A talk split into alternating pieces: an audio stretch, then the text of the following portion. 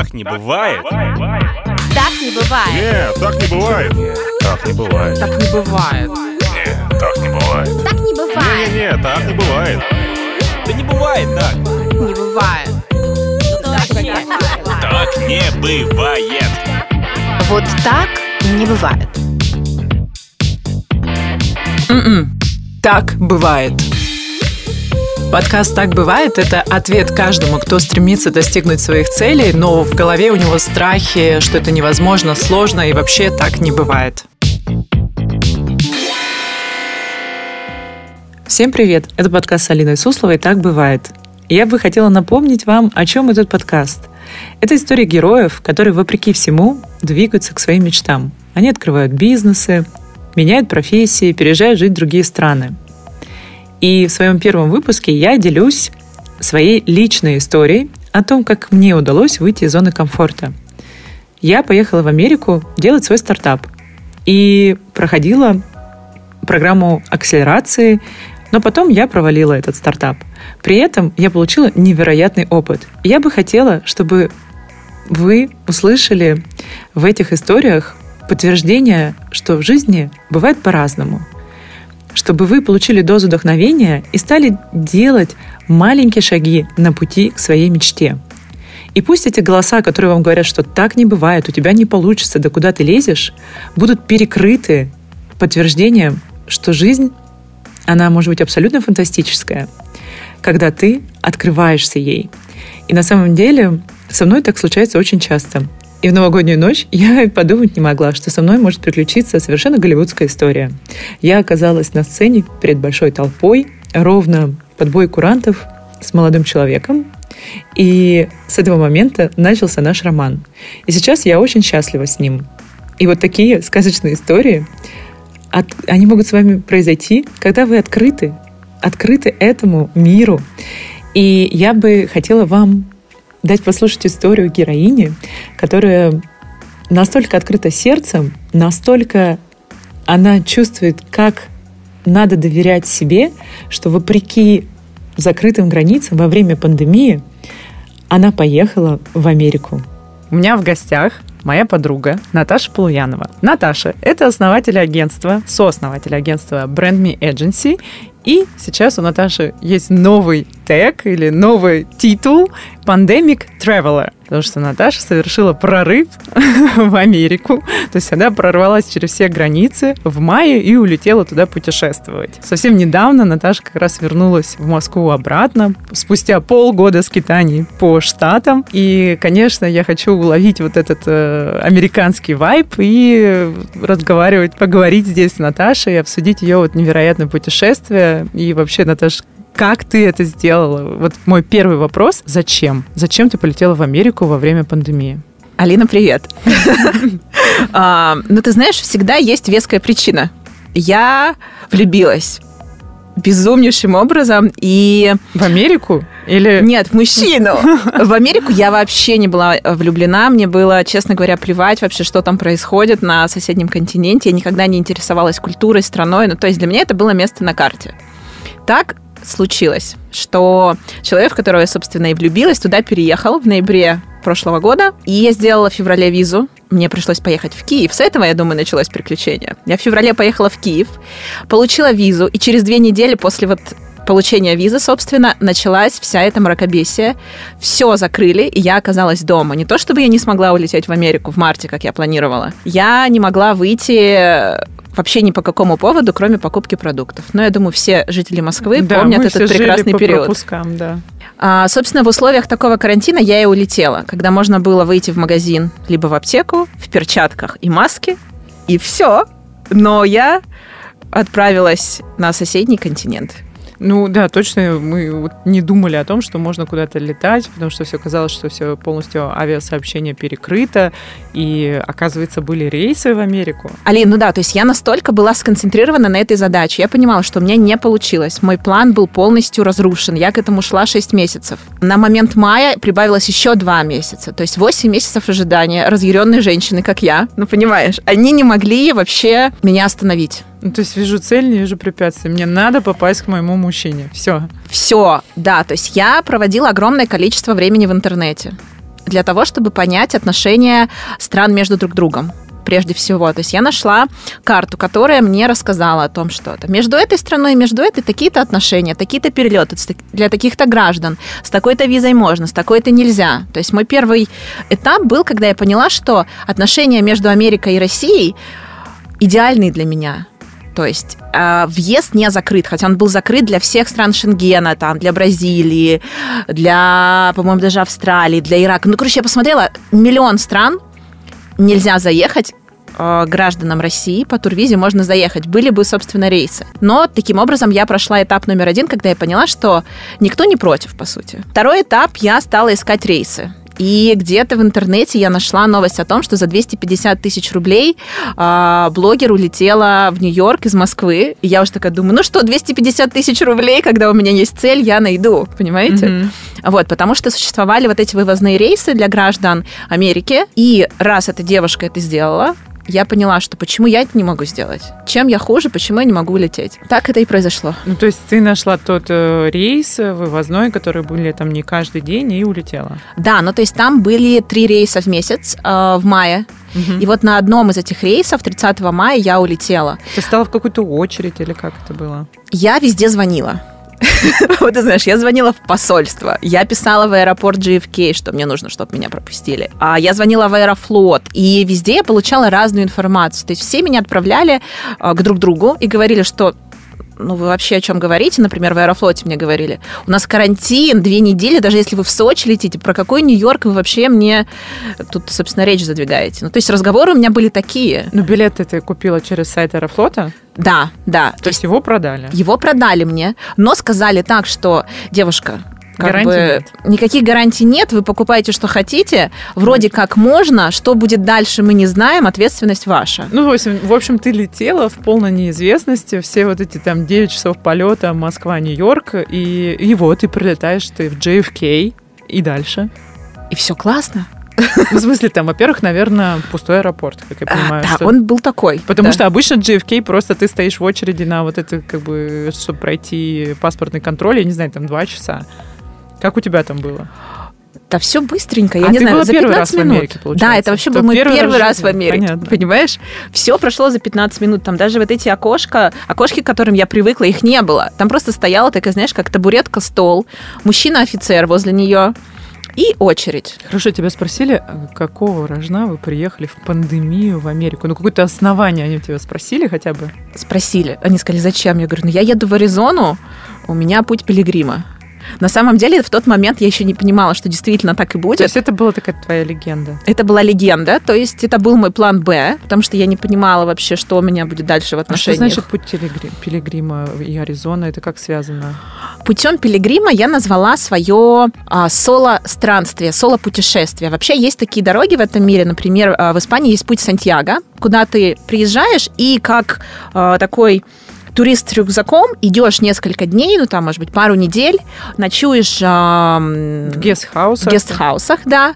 И вот это твое путешествие, вот как ну, бы оно внутреннее и внешнее. Ну, как в фильме это я и называю. «Дикая», да, вот есть фильм и, и одноименная книжка это «Дикая», да, вот там э, Риз Уизерспун ходила с рюкзаком, только там был, там, по-моему, Pacific Trail, это дру, другая горная гряда, не Аризона, но она там шла в ботинках, с рюкзаком, с палаткой, с пенкой, ну и, в общем, э, это вот такой путь конкретно, это именно пройти горную гряду, как бы такая задача. Ты, ты тоже то же самое хотела сделать в Аризоне? Ты знаешь, я скорее путем пилигрима называла, в принципе, вот какой-то свой маршрут. То есть для меня это не обязательно было, что я беру рюкзак и прям иду по горной дороге. Для меня это было вот, как и сказала, путешествие в неизвестное место, с неизвестными обстоятельствами, с неизвестными людьми одной, Понятно. на неизвестный срок. Хорошо, отлично, все, я поняла. Это был план Б. Так вот, ну ты прилетаешь, у тебя, э, соответственно, был план А, встретить своего мужчину, да, как я понимаю, и план Б. И... Да, я встречаю мужчину. Во-первых, я ему не сказала, что я прилечу. А, то есть это была полная неожиданность. Это была полная неожиданность. Такой При этом, сюрприз-сюрприз, да. Да, это был такой сюрприз, потому что у нас случился сложный разговор в апреле после которого я выдвинула некий ультиматум. Я думаю, что он понял, насколько я crazy. И я понимала, что либо он отправится со мной вот в этот crazy путь, когда действительно нет тормозов, нет э, границ, и ты действительно веришь, что все возможно, да, то есть у меня был такой настрой, что меня это не остановит, а и мне казалось, что это тот человек, который двигается на том же вайбе. Мне хотелось этот вайб скрестить, и действительно, когда я приеду, мне казалось, что мы можем создать что-то вместе классное, крутое. Вот мне казалось, что мы совпадаем. С другой стороны, я понимала, что у него есть определенные свои взгляды на жизнь. И если они не совпадут, а я уже чувствовала, что он более земной персонаж, так скажем. Возможно, Не такой космический, как ты, чтобы сорваться и полететь через все границы в пандемию, в закрытый карантин, правильно? Да, ну то есть он мне так и сказал, слушай, ты сумасшедшая. И я понимала, что либо он вот это мое сумасшествие респектнет и скажет, малышка, это просто... Огонь, ты приехала, я не ожидала, и вообще Да. просто... э, Ну, так вот, что случилось? Да, либо он скажет, что ты сумасшедшая, я бы никогда так не сделал. Он мне так и сказал что там пандемия, ты понимаешь, что Нью-Йорк это вот там вообще город, который, ну, он же э, был эпицентром на тот момент Да-да-да. вообще в принципе коронавируса. И в ту секунду я поняла и почувствовала, что для него мое сумасшествие это факт. Да? Мгм. То есть тебе поставили диагноз? Да, ну то есть это, я, сп- его- я его даже спросила, это хорошо или плохо, сказал, да нет, ну это просто факт, это ты, я же знаю, что вот ты такая. Но мне хотелось совершенно другого. То есть мне хотелось в тот момент себе доказать и вообще м, попробовать какой-то вот особенный дух приключений. И я чувствовала, что либо, как и сказала, мы сойдемся на этом, либо нет. Вот. Ну, в общем, как бы итог, вы не сошлись. Мы не сошлись на этом, он был совершенно на другом вайбе, вот, потому что он работал из дома, там все такое, то есть у него там проекты. Я приехала. Мне нужно все смотреть. Мне нужно ничего не бояться, да, то есть мне не хочется сидеть дома. Мне нужно исследовать новую территорию. То есть у меня вот был серьезно, запал а ты такой. не боялась, вот, ну, как бы, действительно, Нью-Йорк, эпицентр э, распространения ковида, а люди там пачками умирают, то есть а у тебя, я не знаю, ну, как вот, был- была ли какая-то мысль, что ты можешь заболеть, что тебя там не вылечат, вот, то есть вот какой-то страх присутствовал этого, или ты вообще не думала? Я понимала, что у меня есть жизнь. И у меня есть две опции, как ей распорядиться. После того, как я два месяца просидела дома, ну, действительно приняла условия. То есть я считаю, что за эти два месяца я не поспособствовала распространению вируса, я выдержала все нормы, которые предписывали, но я почувствовала, что все, как бы с меня хватит, так скажем, я хочу жить эту жизнь. Если сегодня в Нью-Йорке меня ре- ну, как бы, там, не знаю, на меня свалится вирус, я окажусь в больнице, да, у меня была страховка. Окей, я проведу это время в больнице. Окей, если вдруг я не выживу, я не выживу. Но моя жизнь интересная. Ну, то есть Понимаешь? ты осознанно взяла все риски. Я взяла все риски. Я была готова спать в аэропорту, я была готова заболеть коронавирусом, я была готова умереть, а, потому что мне хочется жить, понимаешь, а не выживать. То есть у меня действительно какой-то новый поток открылся к тому, как мне хочется жить. И я просто стала ему следовать, это было невозможно остановить. Хорошо, и вот ты в Нью-Йорке, ты э, понимаешь, что вы с ним на разных вайбах, ты идешь исследовать, что ты пошла делать в первую очередь? Ты пошла исследовать Нью-Йорк? Я поняла, что мне здесь настолько хорошо, что я хочу здесь жить, смотреть, чувствовать, да. И у меня случился с Нью-Йорком действительно такой контакт и такая любовь. Я поселилась в Бруклине, в Вильямсбурге. Это мое любимое место во всем Нью-Йорке. На набережной, с красивейшим видом на Манхэттен, с красивыми парками. Я просыпалась рано утром.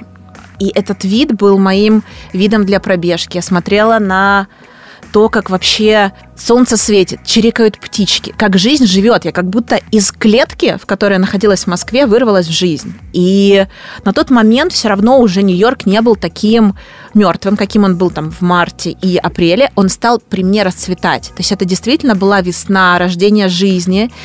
Я была безумно счастлива в том, что я нахожусь там, где я нахожусь. То есть я была в восторге от архитектуры, от мест, от природы, деревьев, людей.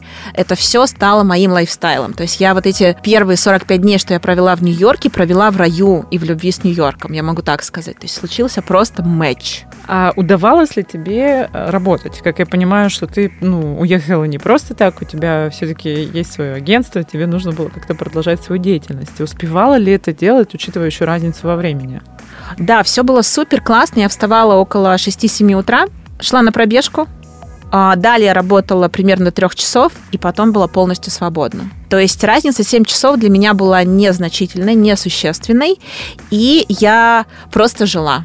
Вот когда я была в Нью-Йорке, когда я еще не начала свой путь пилигрима настоящий, все было идеально с работой. То есть не было вопросов. Какое у тебя самое любимое место в Нью-Йорке теперь? Конечно же, то место, которое я видела первым, когда вот как раз мы встретились с этим парнем, он отвел меня в парк Домино в Вильямсбурге, вот с этим сумасшедшим видом, мостом. Это картинка, которая всегда будет, наверное, в моей голове в лучшие мгновения всплывать. Ну, получается, как бы с парнем вы не совпали по целям на жизнь, как можно сказать, по мировоззрениям, по вайбу, и вы разошлись, и ты уже просто сама по себе жила в Нью-Йорке, правильно? Да, да, да. И при этом мы дружили, конечно же, и по сей день у нас прекрасные отношения, и у нас даже было... Я не знаю, как об этом сказать. Говори, как есть, что было, что было, всем, всем же интересно, что было. Ну, то есть мы продолжили наш контакт на прекрасной ноте, и у нас было прекрасное завершение этих отношений. То есть мы устроили там сумасшедший романтический вечер, прощание, вот как последний раз. Ух ты ж. Вот. Вот. это звучит как в фильме прям. Да, так все и было. То есть я безумно ему благодарна, и у меня нет ни одного к нему вопроса. Класс. Слушай, ну это ты следовала сердцу, а потом, получается, тебя твое сердце позвало в путь дальше. И я, как понимаю, ты с восточного побережья переместилась на западное побережье. Да, это случилось уже в конце августа. Но до этого я успела побывать в Вашингтоне, а, в Майами и в Мэриленде. То есть у Мгм. меня случилось еще там пара путешествий до того, как я отправилась действительно в свой путь пилигрима, потому что в Нью-Йорке у меня были русскоговорящие друзья. Это меня останавливало от того, чтобы действительно просто оторваться от всего и оказаться в полностью незнакомой среде. То есть все равно Нью-Йорк был местом, где я могла с кем-то поговорить по-русски. Да, а ты поняла, что все-таки надо как-то интегрироваться, уже ассимилироваться в эту среду и идти одной, да, вот в соло-путь. Да, И вот ты в конце августа летишь куда? действительно в Аризону. В Аризону. Вау. То есть совпало вот то, что на самом деле я и сказала офицеру, о том, что я поеду в Аризону. А, У меня там живет подруга в Фениксе, и я хотела ее посетить, но я не была уверена, поеду ли я туда вообще, что будет дальше. И в итоге я из Нью-Йорка лечу в Феникс. Оказываюсь в Аризоне и понимаю, что, боже мой, как же хорошо на этом побережье-то тоже. Вот, я провожу неделю с ней. А Она из Новосибирска, конечно, мы говорим с ней по-русски. И у меня случается такая адаптация, собственно, а, к Вест-Косту. Покинув ее, я на самом деле уехала не знаю куда. У меня были три варианта. Поехать в Лос-Анджелес, Сан-Франциско или в Сан-Диего. Я думала, что я посещу одно место и проведу в Калифорнии пару недель. Вот, в итоге я посетила все эти города. А, Лос-Анджелес посетила дважды, потом оказалась в Колорадо, еще и в Нью-Мексико, и только потом еще раз в Нью-Йорке. Ну вот давай про твой вот как раз путь по Калифорнии. Как, где ты останавливалась, где ты жила, потому что я как понимаю, что там у тебя уже не было там такого количества знакомых друзей, у кого остановиться. И, ну, я думаю, что там стоимость отелей, даже каких-нибудь там не самых звездных, очень дорогая там в том же LA, насколько я знаю. LA один из самых дорогих э, городов, и это касается, конечно же, жилья. Тем более, что в Калифорнии особый налог на жилье, то есть, например, на Airbnb или на Booking ты бронируешь жилье, и плюс еще там около 5%. А, жилье очень дорогое. Я никого не знала в Лос-Анджелесе, ни одного человека. Я решила использовать э, сервис Couchsurfing. А, это некоторые налоги Airbnb, но ты там не платишь за жилье, и смысл в том, что путешественники встречают путешественников из других стран, предоставляют им жилье, кров, общение, все, что они могут предоставить, и помогают тебе в твоем путешествии, становятся твоими друзьями. Вот таким образом у меня было семь хостов вот в Калифорнии, у которых я Ого. жила. Это все были парни или Все мужчины. Все мужчины. А не было ли страшно, как вот приехать а, к а, мужчине, остановиться у него на ночь где-то там на диване? Ты знаешь, мне уже после того, что я сделала, я поняла, мне уже это не страшно. И я понимала, что каучсерфинг — это определенного рода сообщество, в котором есть свои правила, свой дух. И я, конечно же, выбирала тех хостов, у которых были классные отзывы. Я понимала, что эти люди приличные, эти люди приличные, и вряд ли кто-то из них будет до меня домогаться. Понятно. А если и будет, то только по собственной воле. Ну, как бы, мне кажется, что оно как-то так. Ну да, это понятно. А было ли такое, что ты хотела им тоже что-то приятное сделать? Ну, в том плане, не знаю, приготовить какой-нибудь там русский ужин, ну, не знаю, потому что, что тебя люди бесплатно приютили. Алина, у меня с этого все и начиналось. Я, значит, в Калифорнии стала кулинаром. Я каждому хосту либо приезжала с пакетами, либо мы ехали в магазин, я делала закуп и готовила каждый божий день. То есть, в принципе, в России я не готовлю. Настолько мне понравилось готовить, и это было каким-то моим, вот знаешь, способом служения этим людям. Все мои отзывы на каучсерфинге о том, что, господи, если к вам приедет Наташа, вы не будете успевать доедать первое блюдо, потому что второе будет поступать там, через три минуты в ваш рот опять. А Что ты готовила? Не знаю, какие-то у тебя есть топчик там, там топ-3 блюда, которые ты всем готовила? Да. Первое блюдо, которое я готовила, это оладьи из цукини. Вот, ты, когда ты их берешь, значит, а, терочкой протираешь, а, добавляешь туда яичко, муку, поджариваешь. рецепт от Да, да, Наташи да. будет. И сверху я, а, значит, атлантический лосось туда добавляла. И это было великолепно. Никто это блюдо не знал, оно супер просто готовится. Вот. И второй рецепт – это салат из арбуза. Кубики арбуза, мята и кубики феты. Звучит, Всё. звучит очень аппетитно, у меня уже... Два слюна- простых слюна рецепта, течет. друзья. В общем, а я-то думала, ты готовила там что-то традиционное какое-то русское блюдо, не знаю, там блины, борщ. Один раз я готовила блины, но в связи с тем, что я не очень люблю там, не знаю, такую тяжелую еду, там типа борщ, там котлеты, вот там пюре. Я просто это не ем в принципе, как бы, да, такую еду. Ну, и понятно, поэтому для меня это было короче, диковато. Ты готовила, да, то, что ты и сама можешь съесть. Да. Наташ, ну вот расскажи про свои инсайты. Как тебе вообще вот удалось раздвинуть эти границы своего мышления? Это же в нас вот э, звучит очень много таких всегда рамок. Я поеду, и у меня не получится. Я поеду, и там меня не примут. Я поеду, не знаю, у меня закончатся деньги, меня украдут. э, Не знаю, у меня украдут что-то. Короче, куча страхов всегда у, у людей возникает, когда они хотят выйти из зоны комфорта. Как, тебе, как вот ты, что ты сделал для того, чтобы раздвинуть эти границы мышления? И какие инсайты? Я понимала, что меня ждет опыт. И я просто сказала жизни, что жизнь, дай мне тот опыт, который мне сейчас нужен. То есть я была готова, как и сказала, ко всему. То есть мне хотелось вот э, практиковать доверие. Я понимала, что жизнь для меня что-то готовит. Я, собственно, м, распахнула свои объятия ей и сказала, давай, вот, я готова пройти этот путь, который мне предначертан, вот, конкретно в Америке, и я была открыта. Все прошло максимально успешно, я могу так сказать, да, то есть если мы поговорим об инсайтах, мой ключевой инсайт состоит в том, что нужно так жить не в путешествии, нужно так жить каждый божий день. Что это значит? Я реально начала жить жизнь. Вот есть у меня завтрак, я его ем, я жую этот кусок арбуза, я чувствую его вкус. Я смотрю на солнце и наслаждаюсь от того, как лучи этого солнца падают на мои реснички и отражаются в соседней луже. Я благодарила Господа Бога, самого, ну, саму себя, а, своих родителей, друзей и вообще людей, которые мне встречались за все, что происходило вокруг. То есть я была в благодарности и в моменте. А ты сейчас остаешься в этом состоянии, вернувшись э, в серую хмурую Москву? Ты знаешь, конечно, сейчас здесь по-другому. И я приезжаю сюда, то есть готовясь к тому, что сейчас высадка произойдет на соседнюю планету, я понимала, что обстановка изменится. И для меня было главное сохранить вот этот вот свет и настрой внутри. Он внутри меня есть. Сменились обстоятельства.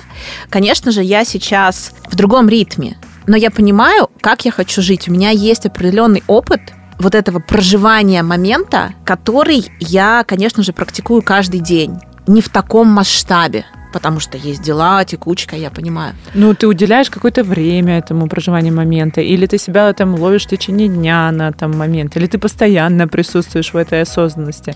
Как это происходит? Я стараюсь себя ловить в том, что я вообще сейчас делаю, где я есть, что я хочу, с кем хочу поговорить, что кому хочу сказать. Я очень много думаю об отношениях с другими людьми. Да, то есть это мои близкие, мои друзья. Я стараюсь быть максимально любящим человеком и тем, который открывает свой рот и выражает те чувства, которые есть. А вот расскажи, кстати, у тебя есть такой хэштег а, «Открой свой рот». Что это означает? Прям поясни, что это. Поясню. Я считаю, что это мой личный невроз, который превратился в знак плюс и который помогает мне быть максимально открытой, уязвимой и любящей для других людей, насколько я могу. Потому что я понимаю, что часто мы э, думаем, что какая-то информация может человека обидеть. правда. Какая-то информация может быть слишком наши эмоции, чувства, может быть, слишком. То есть, да, мы боимся вот этой грани. Сказать человеку правду, его ранить, или выразить свои чувства. Но я считаю, что вот эта амплитуда, она должна быть досто- доступна другому человеку, чтобы, а, этот человек тебя понимал, да, то есть какие у тебя проблемы, трудности во взаимоотношениях или что вообще тебя волнует. То есть быть вот в этой правде, быть в этом контакте. И второе, выражать те чувства, которые у тебя есть, даже если это гнев или это любовь, которая до небес. Ты должен это доносить до другого человека, и это делает контакт с другим максимально близким и рождает ту близость, выговоренность, чистоту, которая делает человека счастливым. Это делает меня действительно счастливой, потому что я не знаю ни одного человека, которому мне хочется что-то сказать я всем говорю все как есть. Если меня кто-то ранит или я кого-то очень люблю, эти люди это знают, и я не перестаю это говорить. Вот. Да, это такая максимальная искренность. Но при этом а, в этом можно оказаться уязвимой, да, особенно если ты говоришь слова любви кому-то, да, то есть потому что ты можешь не получить их взамен а, такой же ответной реакции, то есть это может быть невзаимно. Это может быть, но можно, знаешь, с одной стороны подумать, что уязвимость это про слабость, про то, чтобы, вот, знаешь, оказаться без своей шкуры. И я осознанно снимаю с себя эти шкуры слой за слоем для того, чтобы быть уязвимой, потому что уязвимость на самом деле это твоя сила. Когда ты открыт, ты непобедим. Тебя не может ранить какая-то информация о том, что кто-то тебя не любит, потому что ты любишь окей, там, ты любишь этого человека, но ты не ждешь от него взамен этой реакции. То есть для меня это вопрос зрелости и способности признавать то, как ты сейчас чувствуешь. И это не обязательно про взаимность, это не обязательно о том, что другой человек это примет. Это про честность с самим собой прежде всего. Mm-hmm. То есть так, как с тобой есть.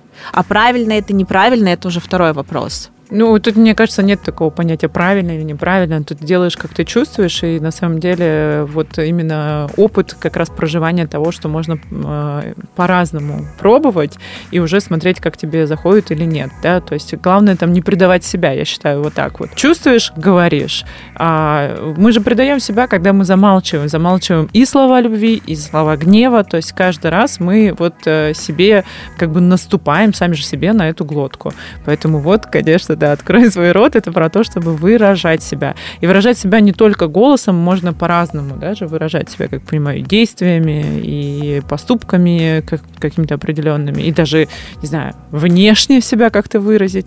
Но мне, кстати, вот что интересно, ты затронула там, что ты снимала себя вот как типа оболочку, но я вот наблюдала за твоим инстаграмом, что ты а, тоже постепенно обнажалась не только морально, но, но и физически, да, то есть ты сначала сходила на какой-то пляж, где ты была топлес в Нью-Йорке. В Нью-Йорке, да. А потом ты э, была на нудистском пляже Сан-Франциско.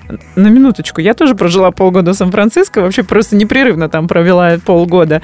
Я даже не знала о таком пляже. Вот честно. Я, я честно, ну, я не знаю, может, мне было не до этого просто, да, я как-то не, не как турист там была, а как бизнесмен, но э, расскажи, как это было для тебя, вот пройти вот эту границу э, обнажения при людях. Ты очень верно заметила, что этот процесс был и внутри, и снаружи, и он а, начался в Нью-Йорке, и мне в этом помог мужчина, который просто взял и закопал мой лифчик в землю. Ну, в землю, в смысле, в песок. Я ужасно стеснялась. Но он внутри чувствовал, что он хочет для меня, вот знаешь, принести какое-то благо. Вот, mm-hmm. чтобы я, знаешь, как расправила крылья. Я ему безумно благодарна, потому что у меня особо, знаешь, посылов так нудистским пляжем не было. И сделав это один раз, я поняла, что, ну, как бы не очень-то кого-то мое телице-то и волнует. Mm-hmm. Ну, как бы ты ну, сам если паришься. Ну, нудистский пляж, там все так ходят. Да? А это был не, ну, как бы ЛГБТ а, пляж. Понятно. То есть там 50 на 50 был набор, mm-hmm. тем более выходные. Да, расскажи про пляж Сан-Франциско. Вот я не была на нем. Что там? Пляж называется Baker Beach на этом пляже, собственно, зародился Burning Man. То есть первый раз собрались люди, которые сожгли а, вот этого человека, фигуру. Вот. И эта часть пляжа, вот этот уголочек, он считается именно нудистским. То есть здесь вот эта аура, дух свободы просыпается. Ну, понятное дело, я уже была достаточно опытная, я понимала, что лифчик я могу снять. Но когда я туда пришла, мне потребовался примерно час на то, чтобы сначала лечь на животик, потом как бы на спинку, потом немножко походить. Ну, то есть все было постепенно в первый день. На второй день я туда пришла, разделась сразу, вот, и уже незнакомый абсолютно мужчина сделал мне фотографии. Ну, фотографии бомбические. Вот, и я ему сделала. Да. И мы до сих пор дружим. Класс. Вы друг друга, друг друга зафоловили в Инстаграме, поставили лайки и Да. сказали, да, ну, фотка вообще просто как будто Афродита э, вышла из Тихого океана прямо к Golden Gate Bridge. Так это и выглядит. Всем советую посмотреть эту фотку в Инстаграме Наташи. Мы обязательно укажем в подписи ее, ее- ее аккаунт. А скажи, вот еще у меня такой вопрос. Ты же тот человек, который профессионально занимается брендингом. И вы как раз в вашем агентстве прорабатываете вот эту тему архетипов, да? То есть есть некие архетипы, с которым, которые себе выбирает человек, и с которым он как себя может выстроить как бренд. С каким архетипом ассоциируешь ты себя? У меня архетипов несколько. И я понимаю, что в Америку меня привел архетип искатель. Когда этот архетип стучит в твою дверь, это значит, что ты находишься в поиске себя, приключений, ты хочешь изучать, что тебя волнует, как устроен мир, ты хочешь смотреть вокруг, хочешь смотреть внутрь, и это действительно был такой позыв, который я не могла остановить. А, ну и в связи с тем, что путешествие было романтическим, конечно же, архетип любовника, которому важны отношения, которому важны чувства, конечно же, он тоже проявился на максимум. Ну и третий архетип – это архетип невинный, который про жизнь, про счастье, про момент. И если э, в человеке есть архетип невинный, это, по сути, в нем э, есть вот эта вот энергия ребенка, который радуется простым вещам.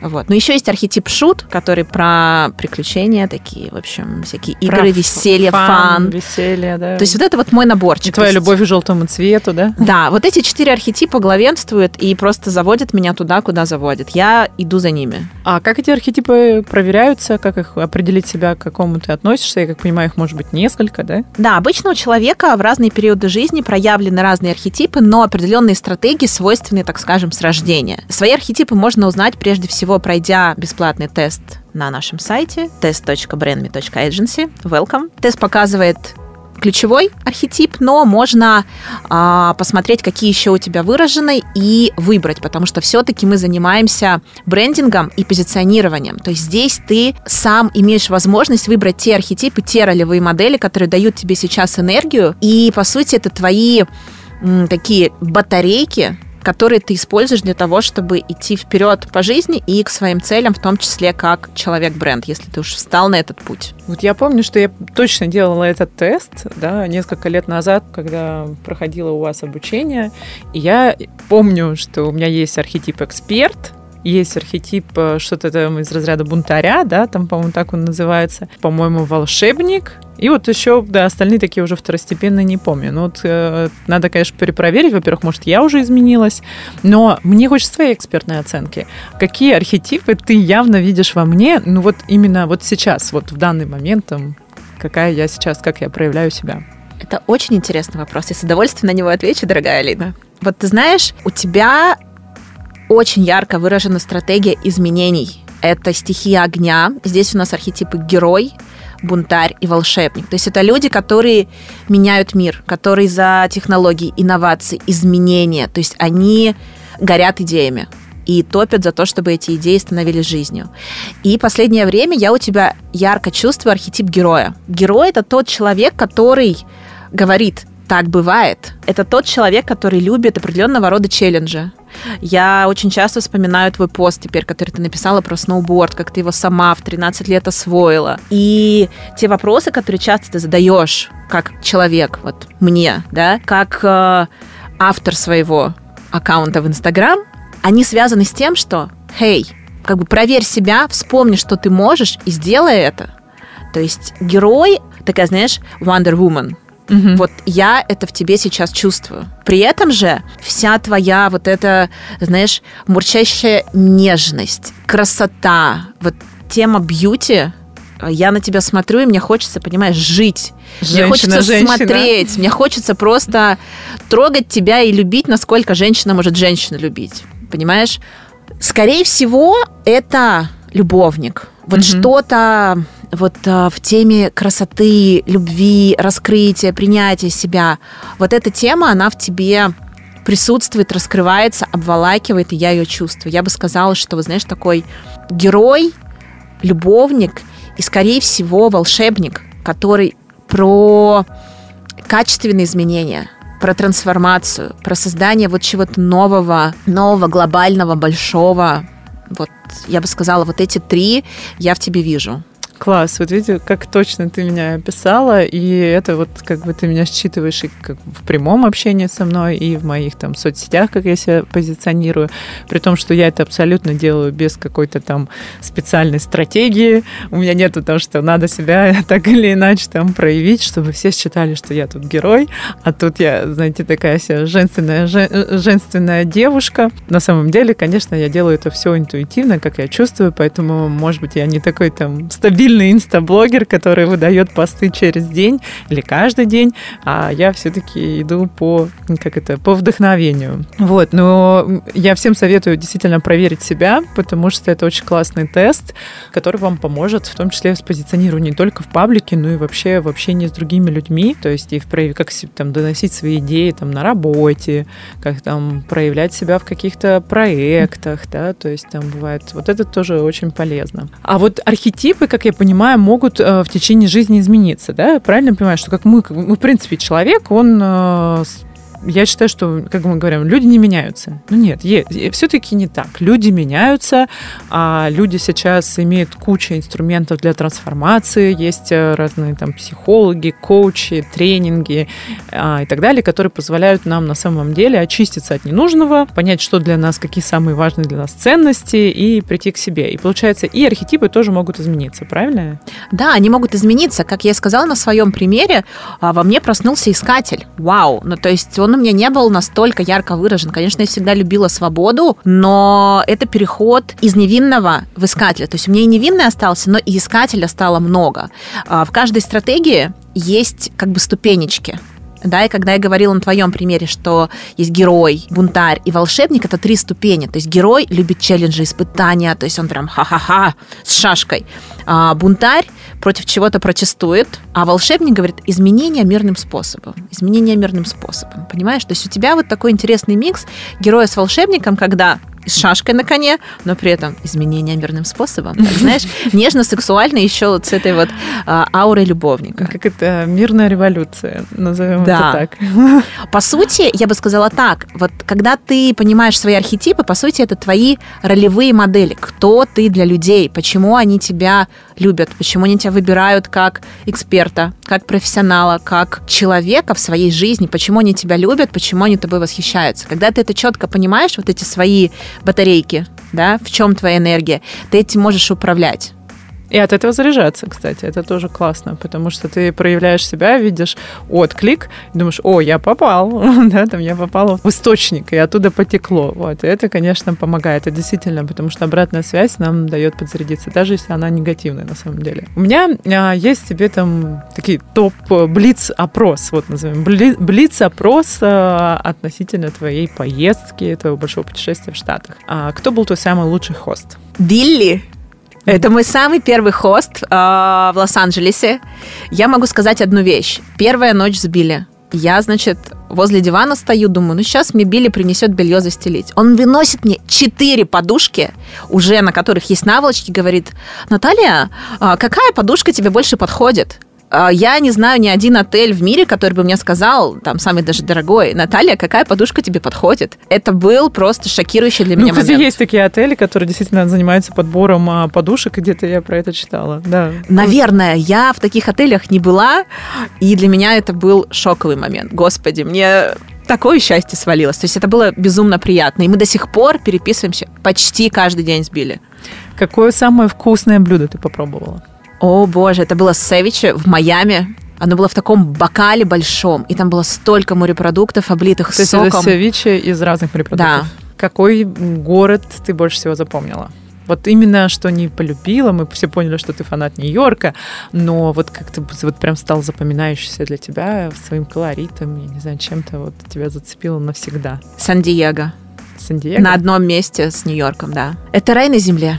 Я рекомендую каждому вступить своей ногой а, в Сан-Диего. Да, я была в Сан-Диего и была очень приятно поражена, потому что Вот ты знаешь, ты правильно описываешь это рай на земле. Я провела там 4 дня, как раз набирая сил перед своим э, демо-днем в акселераторе и пожила прям на берегу моря в гостях у своих друзей. Мне кажется, что вот когда ты можешь встать, проснуться и бегать вдоль океана, есть свой завтрак, тоже смотреть на океан и засыпать под шум океана, это лучше не придумаешь. Ну и, конечно, там серфинг очень развит, что я тоже очень люблю. И вообще там совсем, совершенно другой климат, не такой, как Сан-Франциско, не так холодно. Там постоянное лето, там идеальный климат. Вот представьте смесь Испании и Бали. Да, да, да. Это Сан-Диего. Приезжайте. Да. Классное, классное описание. Хотя мне всегда говорю, цивильный Бали это Гавайи. Ну, это отдельные острова, да, потому что там как бы тоже очень чем-то напоминает по вайбу, но при этом все очень чисто и по-американски там все продумано. Чему тебе удалось изменить отношения после этой поездки? Ну, ты знаешь, просто тут несколько вещей, я думаю, чему удалось изменить отношения. Я скажу так, к самой жизни я действительно глубоко приняла тот факт, что нужно прожить ее только так, как ты ее видишь, хочешь и чувствуешь. И никакие вообще стереотипы, стандарты о том, что тебе нужно как-то жить, что-то делать, вообще не работают. Что ты считала раньше никогда не может случиться в жизни? Что ты считала, что вот так не бывает, и на самом деле произошло с тобой? Какой-то, может быть, особенный случай в Америке? Нет, такого не было, потому что мне кажется, что бывает все. И со мной происходило огромное количество знаешь, таких моментов волшебных, странных на первый взгляд, да, невозможных, но я всегда понимала, ха, а почему бы и нет? Так бывает. То есть в моей голове так бывает и так бывает. И вот так бывает. Наверное, меня сложно удивить, и я готова к тому, чтобы удивляться. Тем не менее, но бывает, бывает, бывает все. Ну и самый главный вопрос, Наташ. Ну ты того самого того самого мужчину ты встретила? Ты знаешь, я не понимаю теперь, что такое тот самый мужчина.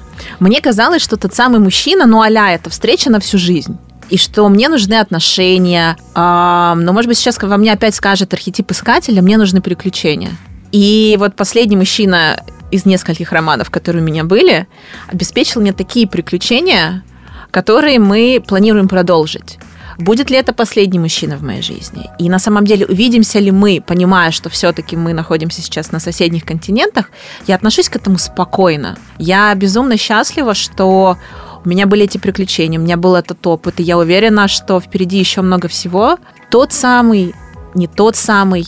Один Господь знает, как должно быть. Мне кажется, это невероятное вдохновение послушать тебя, понять о том, что как можно вообще раз, раздвинуть не только границы мышления, но и физические границы, да, то есть буквально их легко пересекать. Спасибо то, что поделилась с нами своим вот этим вайбом. Мне кажется, тут и нью-йоркский вайб, и калифорнийский вайб, и как мы чувствуем, и вайб Нью-Мехико. В общем, ты передала вот эту э, свободу, свободу действий нам, и я хочу, чтобы ты дала как бы такой совет и слушателям, ну, я вообще в конце обычно спрашиваю совет для себя, и который, мне кажется, всегда срезонирует у кого-то из слушателей. Поэтому какой совет в конце ты бы мне дала? Я на самом деле не очень люблю давать советы. Хорошо, понимаешь? может быть, это не совет, а такое типа напутствие, что ли, я не знаю, как-то так. Алина, дорогая моя, мое напутствие тебе каждый божий день просыпаться с ощущением, ты самый красивый цветок на этой земле. И верить в то, что сегодня этот день принесет тебе то питание, ту воду, тот свет, а, тех людей, те события, которые будут тебя питать, напитывать, давать возможность тебе еще больше цвести,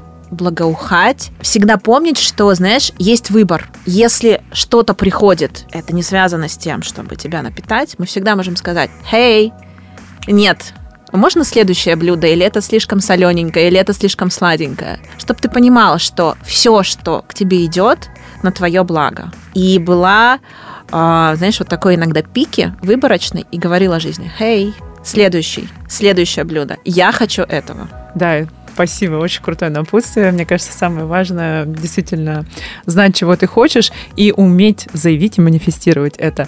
С нами была Наташа Полуянова, Pandemic Traveler, который вообще человек покорил Америку во время пандемии. Несмотря ни на что, она вернулась, она теперь с нами в Москве. И спасибо тебе, Наташ, что ты наполнила эту студию этим светом. Рада тебя была очень видеть, рада, что ты с нами. Спасибо, дорогая. Я безумно рада, что твоя идея так бывает. есть и проникает в сердца других людей. Аллилуйя. Пока-пока.